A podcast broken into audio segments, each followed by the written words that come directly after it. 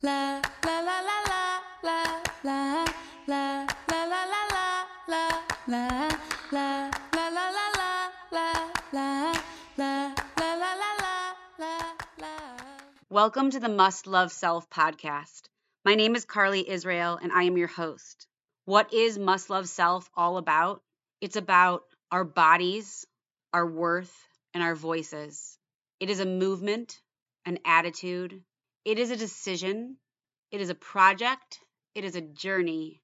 It is a life choice. Every week, I get to interview a brave woman who may not be perfect, but is on the path and is willing to share their ugly and their beautiful. La, la, la,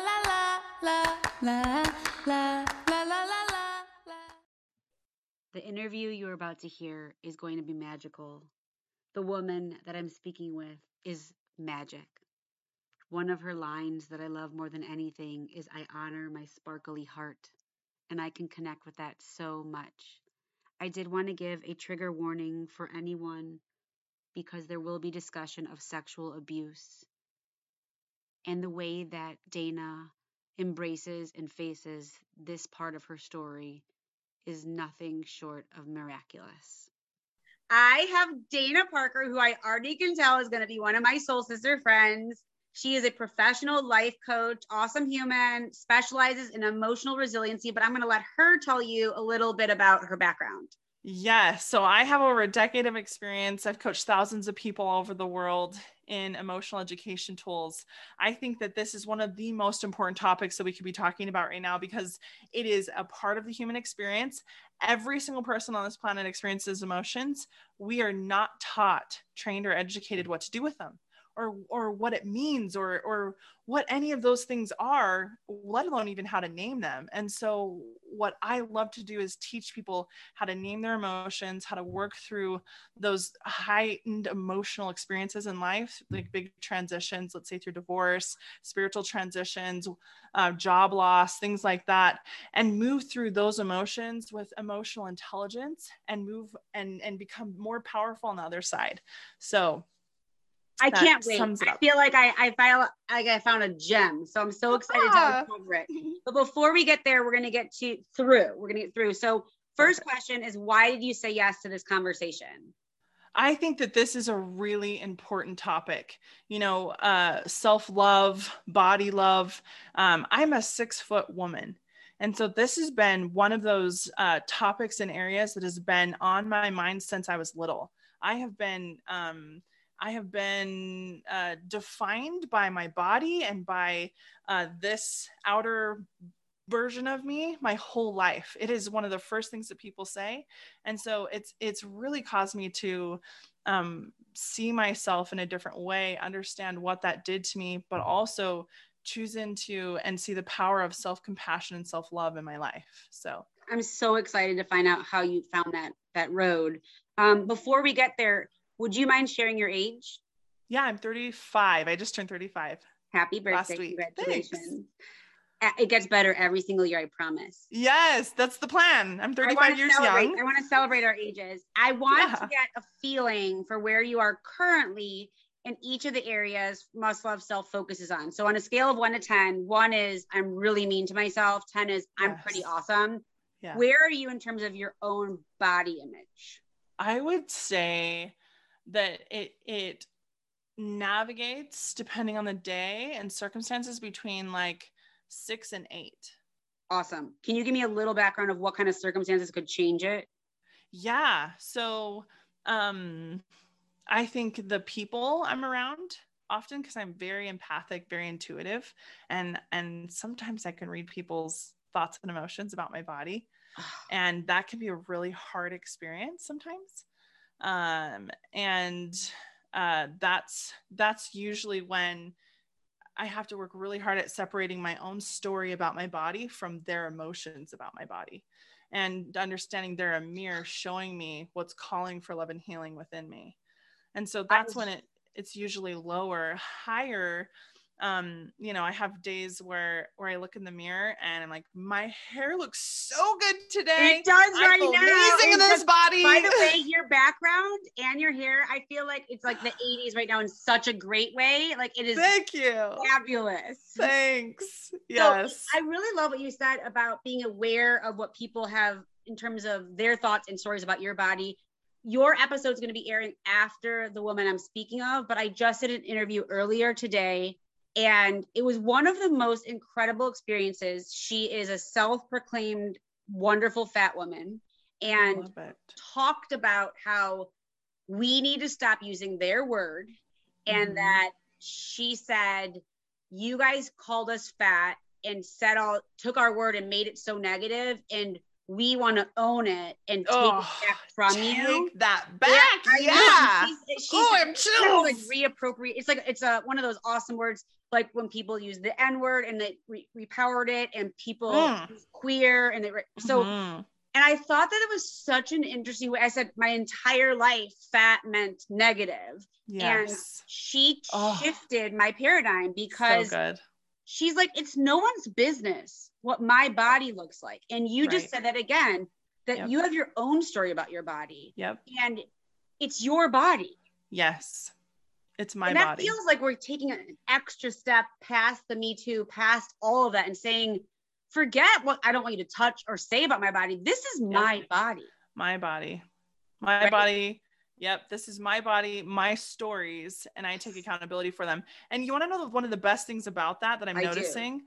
Is when i have accountability for my stories and it's when someone else someone else shows up in my space and they mirror to me my story about my body let's say i, I can feel their judgments of my body um i'm not blaming them and so what it does is, is it actually creates there's still a relationship that can happen however I want it to look.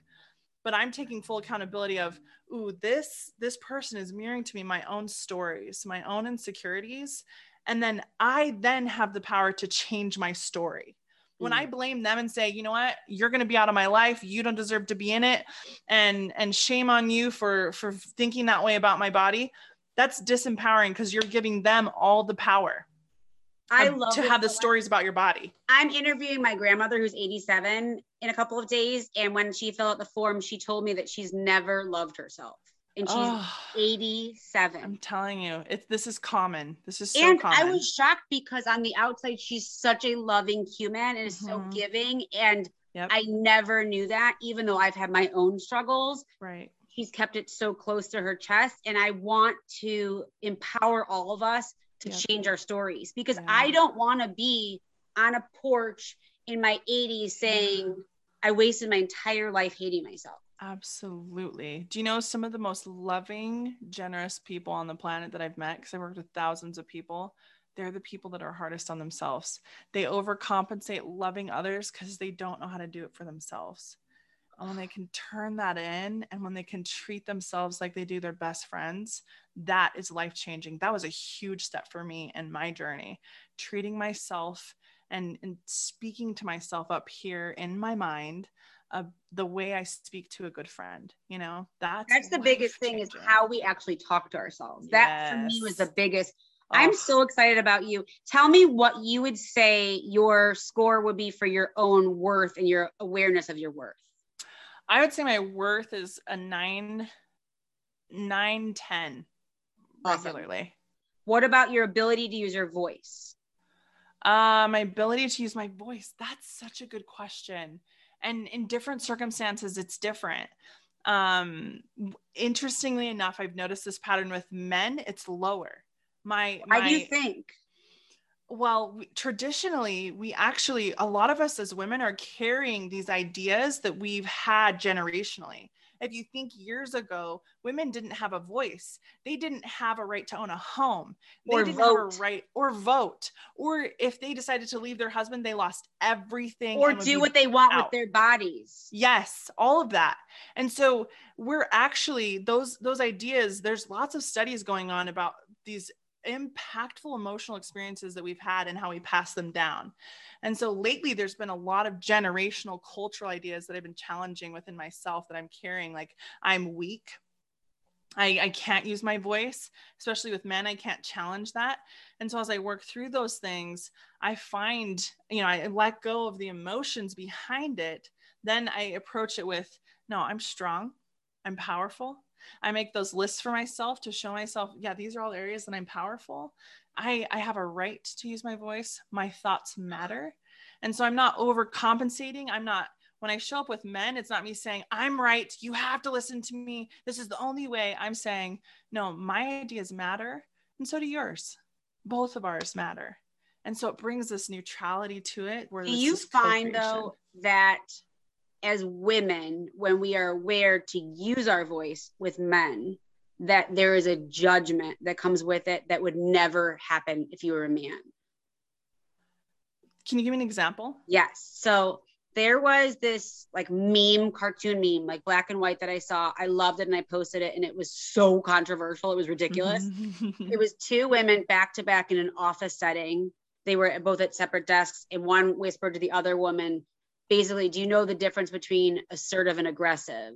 And the other mm. woman said, Your gender and there was no men or wow. there was no man in the picture at all and none of the women said it's from a male's perspective i actually think it's from both perspectives yes it's true if me and you went and spoke yep. up for ourselves in the company of men mm-hmm. typically not all i'm called mm-hmm. a bitch or right. you know aggressive or know it all but if it's a man, he's known as confident and like mm-hmm. a baller and like right. he's got his shit together. Right. It doesn't feel similar at all. I agree. I, I agree that there is those, and these are the cultural ideas that I'm talking about that we need to challenge and unravel. These are some of the ideas of once you do your own inner work, then you start challenging the cultural and, and generational ideas, and it, it becomes so powerful, your experiences. But I think that that um, what gets to happen in order to shift that is not men you need to change we need to change how we feel about ourselves yes i am not a bitch for standing up for my ideas and voicing them in an empowered way if yes. you perceive that here's here's what i often do when i'm when i'm being assertive i'll check in with my intention and am i purposely trying to overpower this person no okay am I sharing authentically? And you, you need to have an awareness of your emotions when you yes. do this, which that takes practice, but really stepping into that. Where am I coming from with this? And if I know where I'm coming from, then here's what I know. Whatever reaction I have, it's their stuff. Yeah, not my business. Because not my business. Because I know I was approaching it with here's my ideas, my voice matters, and I deserve to be heard. I, I play a part of this and I am a vital role in this moving forward. I'm so, so excited about authentic confidence. So, what would you give yourself in terms of your score for your voice in between, okay. whether it's with men or not with men? Okay, I would say average. It averages out probably at an eight. And just to be clear, I love men. I have zero yeah. issue with men. I just notice for myself right. that there is a level of insecurity in a setting where I need to step my voice up in the presence of a man that yeah. needs to make the next decision. Right. Right. I, I'm with you. I, I do personally, I'm very aware of my my stuff with men, my judgments. I'm very aware of why I feel the way that I feel and I challenge them and I take full responsibility that they're my emotions, my stories. And um I also ask for what I want and yes. I deserve to be treated with respect and kindness, and also um, be respected as a, a, someone who is smart, intelligent, um, a leader. I, I deserve to be treated that way, and so I'll ask for it. I'll invite for it, and um, that's what matters. Is the story I'm in the presence of a woman who knows her worth and is able yeah. to use her voice. Yeah. So I'm going to just dip into your past because you mm. mentioned before we started, and I'm really excited about it so you're in Utah, and of course, yep. my first stereotype is, "Are you Mormon?" Yeah. And like, "I'm a transition Mormon." Yeah. And first of all, I want to know, without getting too deep into it, because I want to start from earlier on, is the area of using your voice in that community, if you're still involved in it, is that a hard area to use it? Absolutely, and and I think it's one of those things that's. um it's kind of a, a, hard topic to talk about because we have if if we have to label them there's those who have transitioned those that are still in those that are still in would say no we're respected and we're heard um, outside looking in it doesn't necessarily feel that way because there's not uh, and across the board there's not there's not an ability for a woman to become the prophet. There's not. And and um, there's not an ability for a woman to join certain meetings. Um, to me, that's not equal representation of uh, women's voices, especially when it comes to disciplinary actions. That's one of those areas for me that seems kind of really important for nurturing personalities like women to be a part of. But again, it's not, I'm not here to say how they should run things. It's not my organization. You know, I get to run my own organization. And it, I, I, it wasn't right for me to participate and be a part, but I don't hold it against anyone that chooses to be either because I don't know what's best for them. I only know I what's best that. for me in my life, you know? At what age did this start to happen for you? Um, so 30. It's about 30. Wow. So the majority of your life you were a practicing Mormon. Yep. Yep trained and educated and and ingrained in it i mean in utah and it never too, bo- I'm in the like, bubble those things you just mentioned didn't bother you when you were younger no because it was it was what i knew it was how it was like this is normal you know this is how it's done and you don't question and you and you don't look at it um and that's kind of even the family that i grew up in is you don't question you just you just follow the rules and and there's this part of my soul that's like no i want to know I want to know behind all the rules. I want to challenge you seem those. Not like a woman who is willing to not question or not know what's behind. I mean, no. if me and you were in a museum that was showing us the Wizard of Oz, I have a feeling that we would be behind the curtain. Curtain, going, first thing. Right. yeah. Okay, so I want to go back to your to your your little girl time. Can yeah. you tell me what the women in your life were like for you as a little girl, whether positive or negative or both?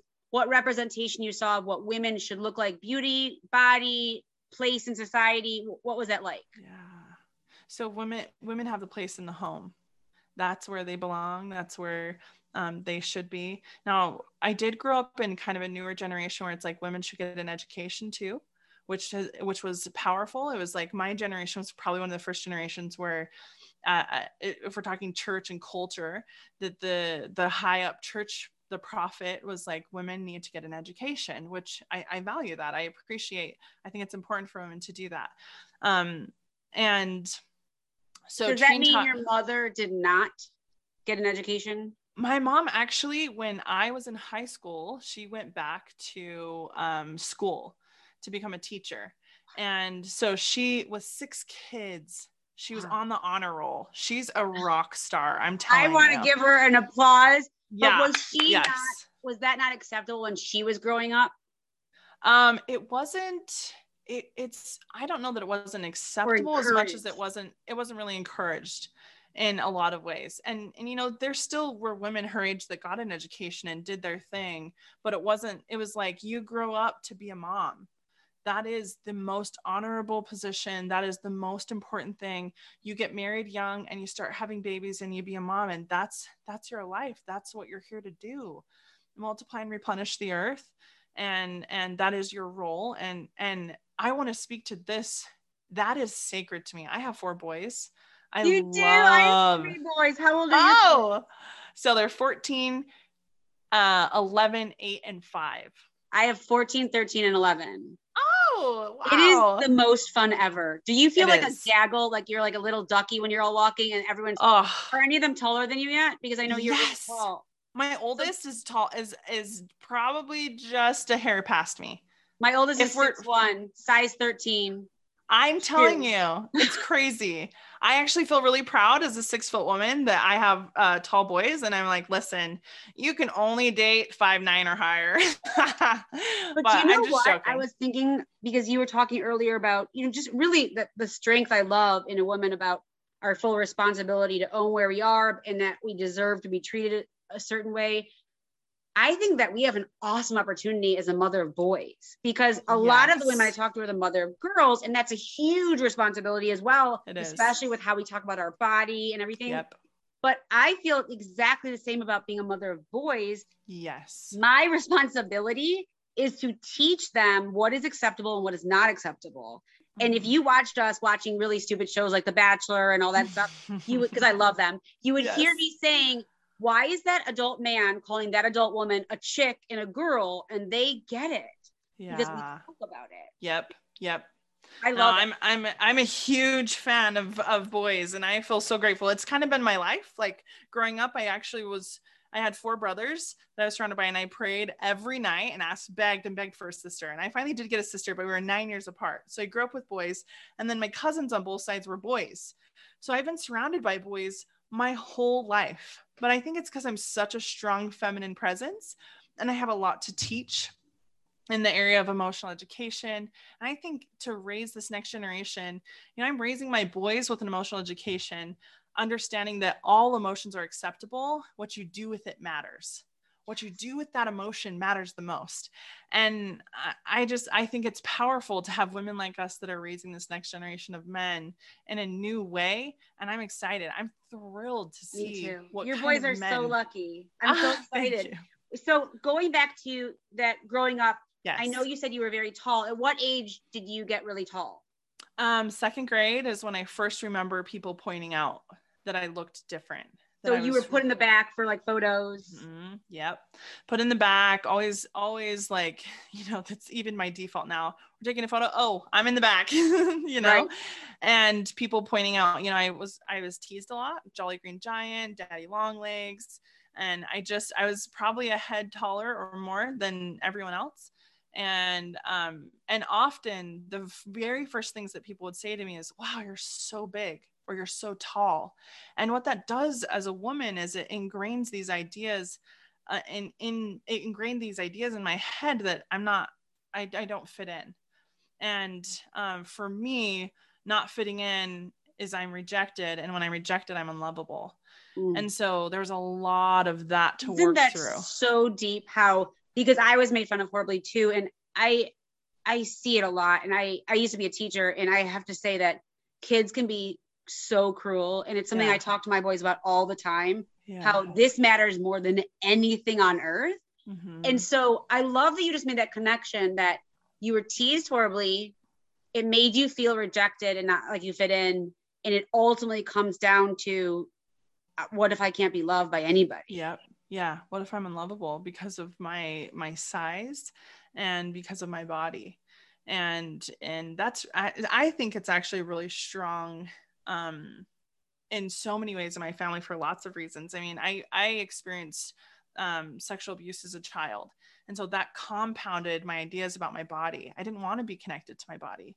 I didn't want to. This was a painful experience physically, and so and a lot of my, weight I, I emotionally ate for a long time. Uh, I don't really experience that much at all anymore and to be and and really something super exciting about the work that i've done and the tools that i teach i don't experience the side effects of the sexual abuse anymore. I am i am when i think about it i actually feel peace. that gives me chills. I know. To have that experience now where i at 35 and i didn't start talking about it until i was 23 i hit it from so you never talked about it with your parents? Mm-mm nope i was i felt so much shame because especially in, in a, a, strict religious culture you know i i grew up where and and i don't want to villainize anyone but these were just how it kind of went is when you did the sex talk at church it was like you you you put in a piece of gum and if you have sex before marriage you're just this chewed up piece of gum. Wow. And it's like as a sexual abuse um so you felt that immediately woman, from the people you were supposed to trust and revere and I was like, I am, I'm dirty. Did you I, tell nobody? No, not until I was 23 and I had two kids and I was. What married. made you finally say something? So it felt safe. So, um, it felt safe to finally talk about it and it felt like there was enough distance. And um, I didn't want to be a reason to break up um, some family connections. And so um, there was already a kind of a break in some family connections. And so it felt safe to, I wouldn't be the reason at 23. That makes me so, so, sad that you I had know. to even consider that after all you had been through. Did you get supported from your family? Yeah. So, so my mom is the sweetest. My mom she really is so sweet and she's very loving, very nurturing. And, you know, it was probably one of the hardest things she's ever heard because she's really intuitive too. She's a very intuitive mom. And so the fact that she didn't know was so devastating. And so we both had quite a journey to walk through there um, with that. And she, she's been very loving. She cares a lot about you know how i'm feeling and what's going on and and so i've been very blessed that way and my dad was very sensitive and sweet and and you know i was very lucky too that i got married at 19 my husband at the time he didn't know i didn't know that it was important to even tell him and but i started having these major side effects um, in our relationship with intimacy with sex and so i had to share and tell him where it was coming from and he was so sweet and so supportive, so kind. And so I really had such a, a beautiful space to heal um, with with kindness um, from other people, but it was still quite the journey. I mean, I would say it was seven, probably seven years in when I finally was like, I don't, I don't really experience daily anxiety about it. And when I think mm. about it, there's not like this like anymore. It's just I feel peace. Do your boys and know? So I I haven't ever shared full ex- like the full extent. Um, I I do talk a lot about what is okay for people to touch you where is okay um, where you get to stand up for yourself i do think it's really important to make sure they they're empowered with the right words of their anatomy. So we use penis, we use they're all the right words. Um, so they're they're I've done a lot of studying too on how to empower kids to speak up for themselves because they're less likely to be abused. And so um, we've done a lot of talking, a lot of you can tell mom anytime and we i don't ever like to force my kids to even hug someone or mm-hmm. to touch someone if they don't want to that's a violation of of personal That's so important space yeah can i ask you a question as a yeah. mother yeah so without making anyone in your family feel any blame i can't imagine that those conversations weren't had in your home what could have been done differently to make you feel safe to talk about it Oh my gosh. Like, when yeah. you think about your kids, I would I would want to jump off a building if I thought one of my that happened to one of my mm. kids. I'd want to burn down a city. So I want to know as a mom because I do all the same discussions you do. Mm-hmm. What more could have been done so you felt safe enough to share. Absolutely. This is such a great great conversation and i want to start off by saying i know my parents did the best they knew how with what they had. You know generationally we're taught certain things and then we do those things and we continue those patterns. And i think because of the shame not only uh, in culture and society that's wrapped around sex, but also religion. Religion adds another layer of a lot of shame around sex that it's kind of a hush hush topic and don't talk about it. And, and if sex is even said, there's all of a sudden, and I'm very empathic again, such an emotional child. Then the word sex, and you, I could feel everyone's shame. It was like, oh, that's not a safe topic. And so, one of the best things we can do is normalize. Mm-hmm. Sex is a normal word. Yeah. it happens. It's you know and here's the reasons why it's important to to deem that as as a really special thing. There's a reason why these parts of you are so special you know and they're they're they're sacred to you and they're yours. And there's a reason why you get to decide who touches you. And um and so i think normalizing things and i think having the conversations early on when your ch- when your children have questions and don't just like uh, you know, brush over it. It's like, no, any questions you have, come to me. Let's talk because yeah. they're gonna figure it out. They're gonna Google it. They're gonna go to their friends. You know, oh, I know. I've seen. They're going we to. talk about everything at my house. Yeah, everything. Yes, and so creating a space of safety. To, in order to do that as a parent, you have to work through your own emotions around those topics. You get to, in yes. order to be there for your children in those moments where they feel safe. Because hurt people hurt people. Yes. If we don't take care of our stuff, we're just going to pass it on. And if your children come to you and you have all these negative emotions, it's not going to feel safe to them. Right. And they so can read it immediately. they know. can read it. Right. They know. And so working through your own emotions about those topics are so important so that your children, you have this space where it's safe for them to come and tell you anything. And that's been one of my my number one goals in my own healing is I want to be no matter what a place of safety where my children know they can come and talk about anything, any mistake, any issue, and it will be met with love and compassion, and my emotions will be to the sideline. Yes. You know? You're such a good mom. Thank you. Thank you. I'm so excited. So tell me about the transition you had at 30. And around that time, did you also notice that your self-worth and your ability to use your voice did that start to increase?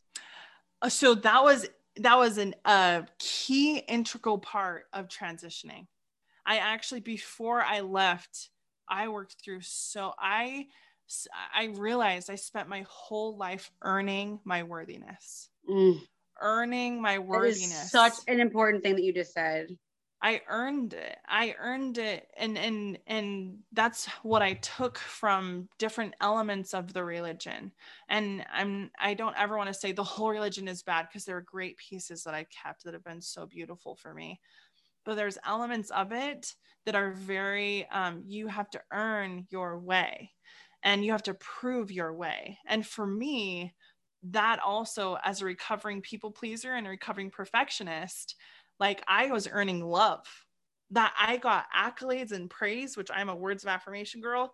And so I got love if I was perfect. Right. And the unraveling of that was so painful because I was this angel child in my family's eyes. I was like, everyone needs to look to Dana because Dana's doing it right.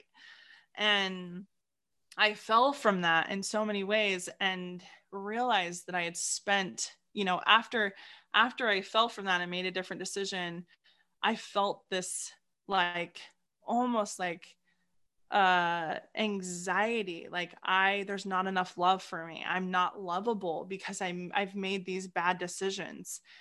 And that was the cognitive dissonance of i'm honoring my heart was the the more soul centered part of me of no i get to do what honors here first not what everyone else is telling me i should do with my life. So i knew that but it was fighting against this like if i don't do it all perfect like they taught me to i'm unlovable. What so, was going on though at that age in your life? I mean you have three children at that point? Yeah so i had four. Oh, right, because your your youngest was just being born or just born. Yeah, yeah, yeah, yep. And what was going on that caused the shift in you going, I this is not my truth anymore? Right. Well, I I had lived so in in the the culture I grew up in, it's like here's the list of all the things you get to do. You do these things, this is happiness. And you live this perfectly and you do all these things perfectly and this is happiness. And I'm telling you, I was all in with the religion. And I played the part, I did the perfection, I did the things, and I wasn't happy. Mm. It, it was mind blowing it was like so I couldn't even put it together. Like, what's wrong with me was the right. default. That's the question we always go to. Mm-hmm. Whether it's a, a, relationship that's not healthy, yeah. whether it's a job issue, a relationship right. with a friend, it's always what's wrong with me. Yes. And I realized that I had been people pleasing and building a life based on what everyone else told me I should. And so the moment, and and there was actual, there's a, a class I went to where I I recognized and I woke up to this idea of my whole life has been created around what other people have told me I should. And I stepped into this new idea. And it was it was just this phrase, I honor my sparkly heart. Oh my God, I love that. Say it again. I honor my sparkly heart. And that phrase, and I can even feel emotional about it. That phrase did something for me it changed something in me. It was like permission to be me and to go after what my heart is calling for, no matter what anyone else says. And so that's where the foundation of transitioning out came from is I realized I actually so we have this idea at that time we have this idea that there's this judgment day when you get back to God you you meet him at, at his throne and say you know there's this judgment. And i had these two visuals. This was so cool for me. Two visuals. One was and this is the people pleaser in me. One was standing before him saying hey i did everything they told me to do in my life. I deserve to live with you. And that felt terrible to me. Like it was like my heart felt small and I felt like yuck, like I had built a whole life based on everyone else. And then that aside, I was like, what's the opposite? And then this other visual of standing before him and saying, hey, guess what? I did everything I could to follow my heart, to mm. listen to to what my heart and you were calling me to do, to love people with my whole heart, to spread joy and laughter and goodness. And you know what? I want to be with you. I want to be with you. And that felt so much more freeing and liberating that and honest just, and honest. And so for me, and I don't really see it that way anymore. Like when we transition, I, I don't see it as like a judgment thing anymore at all. how did your different. family handle like how did your husband, how did your yeah. parents? Yeah, it it was rough. We're still recovering. Yeah. And because it I I did all of this. This was an inner journey for a long time. And again, because I was a curving people pleaser, I kept so much of it in and was right because was if you told everybody your truth, then everybody the whole entire it would be like the music was stopping. What? Dana's doing what? Right. Because I was so uh, up that on happened to me with my divorce. So perfectly. It was yeah. Wait, what? We had this plan. Yeah. My family had a compound with our land, and my mom and dad lived here, and my grandparents lived here, and we built this house here, and I was ruining everything. Oh, I I hear you. It was. It's one of those, and you know what? Looking at it now, I so I kind of am like an all-in kind of person, and I had this brilliant idea. So no one in my family has ever left. So, and I, I at the time I didn't have a lot of guidance, and I actually gathered my whole family together. It was family dinner, and I told them all together. And at the same looking, time. Yes. Looking back now, I was like, that was not a good idea. Like, what was I thinking? Why? Why wasn't it a good idea? Because then everyone's there. And again, I'm a recovering people pleaser. So their opinions and words have a lot of weight. All at once. All at once. Whereas if I could have met with them individually, it could have been a little bit softer for me. But I'm going to play the devil's advocate. Yes. I feel like it would have been so many different separate conversations again and again and hmm. again. And I actually yeah. celebrate that you did. That was you honoring your sparkly heart. You. Right? It was. It absolutely was. And you know what? I did at the beginning of the conversation say, hey, this isn't up for debate. I'm not I'm debating so this. proud of you. This is I'm stepping back and this is this is where I'm headed and I didn't I this is the important thing for me and and anyone listening who's transitioning I never want my family to feel like they're making wrong decisions because they're part of a religion. Because I don't want to feel like I'm doing the wrong thing by not being a part. I don't want to treat them how I don't like being treated. Yes. And so I show up in kindness and generosity for them and honor and respect their their wishes for their life, their beliefs, and I ask for the same because I bring it. I bet you had a lot of opportunities. My friend Sarah and I call them AFGOs. Yeah. Another fucking growth opportunity. Yes. We had, we had, a lot of opportunities, a lot of AFGOs yeah. to use your voice, to Tons. know your worth, yes. and to love yourself as you were because yep. sometimes actually one of the biggest gifts along the path is that mm-hmm. nobody agrees with what we're doing. Exactly. It's a gift. And I think for me, it was one of the most painful things, you know? And the gift came from the self-compassion that that was required yes required oh my god because, i love that because when i left the church i also had left my my job that i loved because it wasn't in integrity with what was true to me um, even though i was doing what i like to do the company wasn't a fit um, and then we had some some uh, investments that went awry. So we had a bankruptcy and a job loss and all within a six month period of time. And then a year later separation that led to divorce. And so in in like this really condensed period of time all these major things and major life changes. I mean one of those is is life changing but to have i'm with those, you i'm with you. like, i'm five years post divorce and i'm telling you that this is all about growth and yeah. what i always say to people and i'm i'm interested to know what your, your thoughts are about this so I watch all the junkie shows because, like, while I'm spinning, I like to watch stupid shows. Yeah. And one of them is The Real Housewives of Utah. Yeah. And have you seen it? I have not seen okay. it or watched it. I but... want to share this with you. So one of the women was I don't know what it's called, but you'll know what it's called. They were asked to leave the church because she got divorced. Her husband divorced her, left her with three kids, and she just kept saying the entire season, "I'm a failure, I'm a failure," and was crying, mm-hmm. crying, and really was wa- like watching someone struggle so hard. And I wanted, as I'm a co-parenting coach, and I wanted to be like, mm-hmm. "You are not allowed to use the word failure if you have children involved. This is not a failure. This is a gift. Mm-hmm. This is beautiful." Mm-hmm.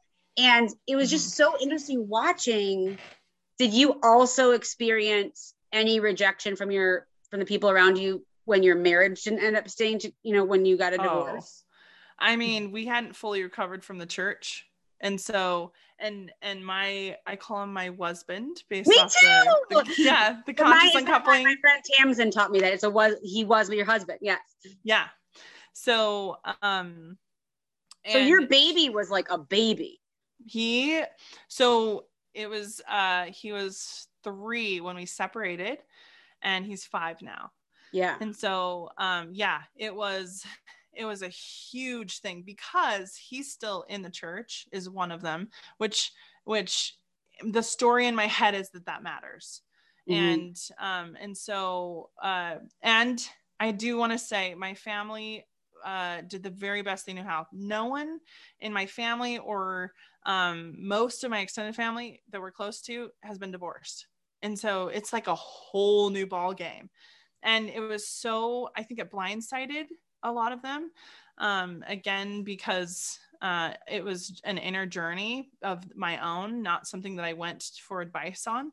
It was a I get to make decisions for my own life, and um, and so when I told everyone, it was it was so hard, and uh, like just one example is he they invited him to live in their basement with my kids and didn't talk to me, didn't tell me. People and, can't see this right now, but my mouth is open. Yeah. Um, I cannot even fathom. I remember my family in the backyard with my husband, at, who was my husband at the time, like discussing what I was doing and right. feeling so much betrayal. And my parents and I have since gotten to a really great place with it, and they've learned like this is what it feels like. It feels like you don't have my back. And yes. oh my God, that is so, t- you are, I feel like I'm just standing in front of a pillar of strength. I know. I, you know, and what's been so interesting about that whole process for me is I, because of the tools that I have, because of the mindset, I can easily go to this side and say, you know what, it's, it's messy and they don't, they actually really don't know what to do and they're doing their very best you know, my mom loves my boys. She is like their little mama, you know? And so she was so worried about them that that's all she was thinking about. And it was hard for her to even think about what was going on with me. And I, I don't blame her for that. And it hurt all at the same time. You get to have both of those. You have both. so much maturity emotionally to say she's doing her best and you understand yeah. why. And at the same time, I'm also in pain. Yes. From your behavior. And it took me a minute because what I found myself doing is is saying I can go here, I can take my brain here that it's okay, they're doing what they're doing, and it would override my emotions. But when I finally came together and said, no, both matter. They do both matter. My emotions matter, and that hurts so deeply. Like I'm still recovering. We're still recovering.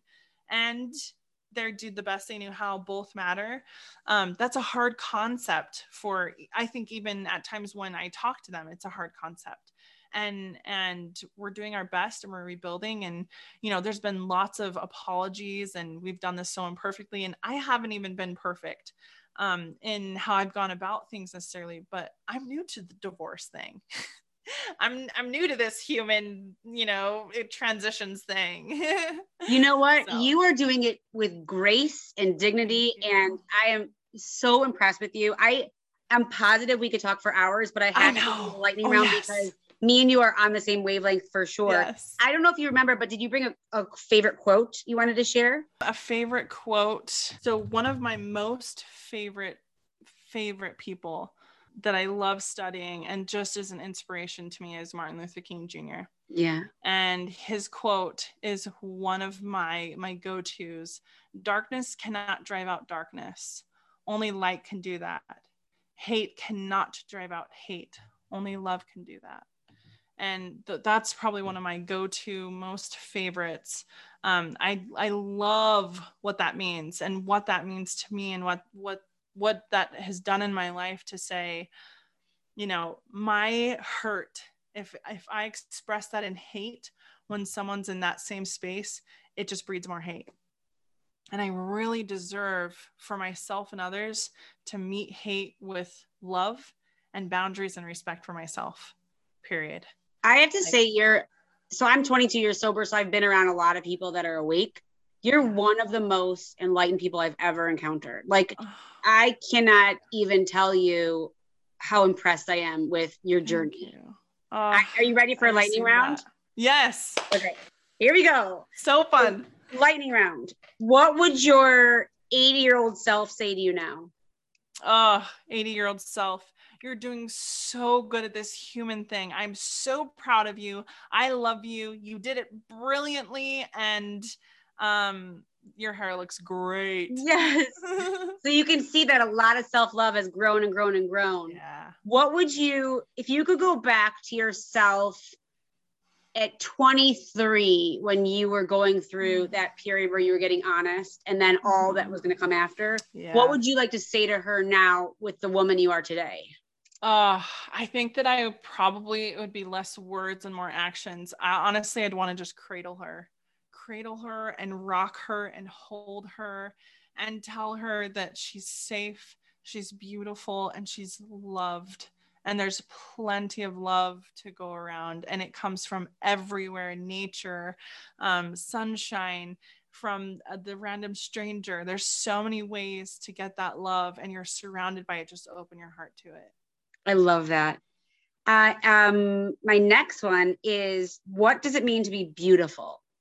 Oh, I think that I think beautiful is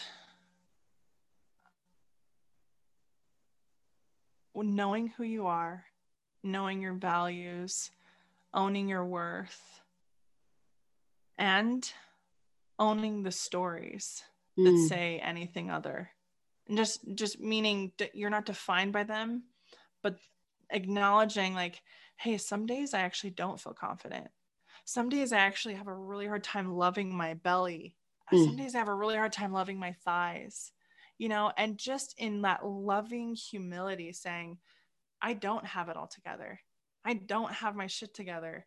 I I'm so messy sometimes, and that's completely acceptable. Yes, I say I'm a beautiful mess all the time. Yes, and I love the four agreements. And I, yes. this is what I say out loud to my boys on a regular basis when they're like, "Mom, you forgot your cell phone. Mom, you forgot this." I'm like, I am doing my best. Yes, this is my best. Yep. We're gonna turn around and go get the dog leash because we oh can't oh go on gosh. a walk without the leash. Yes. And they just know, like, I'm showing them that it's okay mm. to mess up because we're human. Oh right? It's it is so true. I tell my kids all the time when i make mistakes i go to them in in genuine like i am so sorry i showed up that way today. I'm still learning how to be a mom. I'm still learning this mom thing and you're still learning how to be a kid and we're just doing our best you know? I, am so, gonna steal that from you, you. Yeah, i'm gonna steal that. I'm still okay. learning this mom thing. What do you think it means to be a strong woman? Mm. i think strength comes from the inside out that is something I, I feel really strongly about and and you know we've spent a lot of time as women kind of overcompensating with the doing and overcompensating with the i have it all together and i i just don't think that is. I think vulnerability transparency and honesty um, about yourself and about where you're at and what's going on in your life in the right time and place and with the right people um, i think that strength is is an inner confidence. It's that saying if if you don't know it, if if you know it, you don't have to show it. It's like I don't have to prove that I'm strong. And so that is so awesome you said that because a lot I do a lot of co-parent coaching and a lot of the times one person will say I've changed, I've changed, I've changed and they walk around telling everyone that they've changed and I mm-hmm. always tell the other person people that change don't have to tell you that they've changed. You get to right. see it, right? It's all yep. about action. Yep. And I love everything you just said about that. I have two more questions for you. Yes. What do you want others to say about you when you're not in the room? Oh, um, I would say she's inspiring, uplifting, humble, and loving. Do you know what I've noticed? Because I keep asking this question over and over is, and it's really interesting. I don't want to change the way I'm asking it, but I keep, I will see the same thing. Is all women answer how they want someone to feel because yeah. of how they are, right? They don't want them to say, oh, she has great hair, right? They say, right. they want, we want people to say how we make them feel, which yep. I, that's such a great message for me. I lied. There's actually two more questions now. Beautiful. Okay. If you found out that December 31st, 2021 was your last day on earth, what would you do with the rest of the year? Oh my gosh. I think that I would be contacting as many people. I'd probably get on and do free Zoom calls for anyone all over the world. Whatever you want to bring to the table, whatever questions you have, how can I help you? How can I support you? How can I? One of my most favorite things is how can I validate your life experience and help you see how amazing you are? How can I do that? Let me let me do that in this moment for you. You know, that's I think what I'd spend my whole rest of my life doing. You are such a gift to the universe. Thank you. Last Thank question. You. What one piece of advice do you want every woman who's listening to hear? Oh my gosh. Um real change, if we want real change for how the world sees women, it starts in here. It starts mm-hmm. inside us. It starts with how we see ourselves. It starts with challenging those old stories about ourselves. You know, we've had some amazing experiences with these women, these female women movements, you know, where we have a right to vote now, we have a right to own a home, and there's these outer world results that are changing. But if we want real lasting change for women, you know, equal pay, all, all kinds of things, we have a, a ways to go. It's inside first you change inside your stories, how you feel about yourself, the things that have been passed down to you, the generational traditions, you change those, and the world cannot help but change for you. That is the power of being a woman. That is the power of changing the world. It's inner world healing for outer world results. I feel like lifted up and energized. You are just I'm so glad. I'm I truly know that we're not done in each other's lives. I agree. And I cannot wait for what's next. I want to thank you for your energy and your thank light you. and your strength and your beauty and your vulnerability. Oh, thank you. Thank you so much. Way. Thank you for what you're doing for women, Carly. Thank you for the impact that you're having. I feel that that as I tune into what you're doing, you're actually gathering information that is going to be so valuable for us as women to understand um, and and to connect and to understand that we're actually very much the same yes. that will be vital for connecting women and when women connect we are unstoppable I love it. Like we're separate, we're we we're we're a little bit more weakened, but when we connect, and that's what you're here to do, I can feel it, and you're doing it. When you connect us as women, and you you you even this playing ground, it will change our world. I just I have chills everywhere. I do like, too. You're on it, girl. You're on it. I'm so grateful for you. I cannot even tell you, Dana. Thank you thank so much for your time. Oh, thank you, thank you. I was so excited while talking with Dana that I forgot to share with you how to get in touch with her. Go to innerworldmovement.com. I will also include this in the show notes. Thank you and have an awesome day. Thank you for listening. I hope you enjoyed the podcast. If you are willing to rate, review, and share with your people, it makes such a difference for others to find it. And if you wanted to check out my memoir, Seconds and Inches, it's available on Amazon as an audiobook with me narrating, a paperback, and digital. I promise you, you will love it. Have an awesome day. And one more thing there's absolutely nothing wrong with you. La, la, la, la, la, la, la, la, la, la, la, la la la la la la la la la la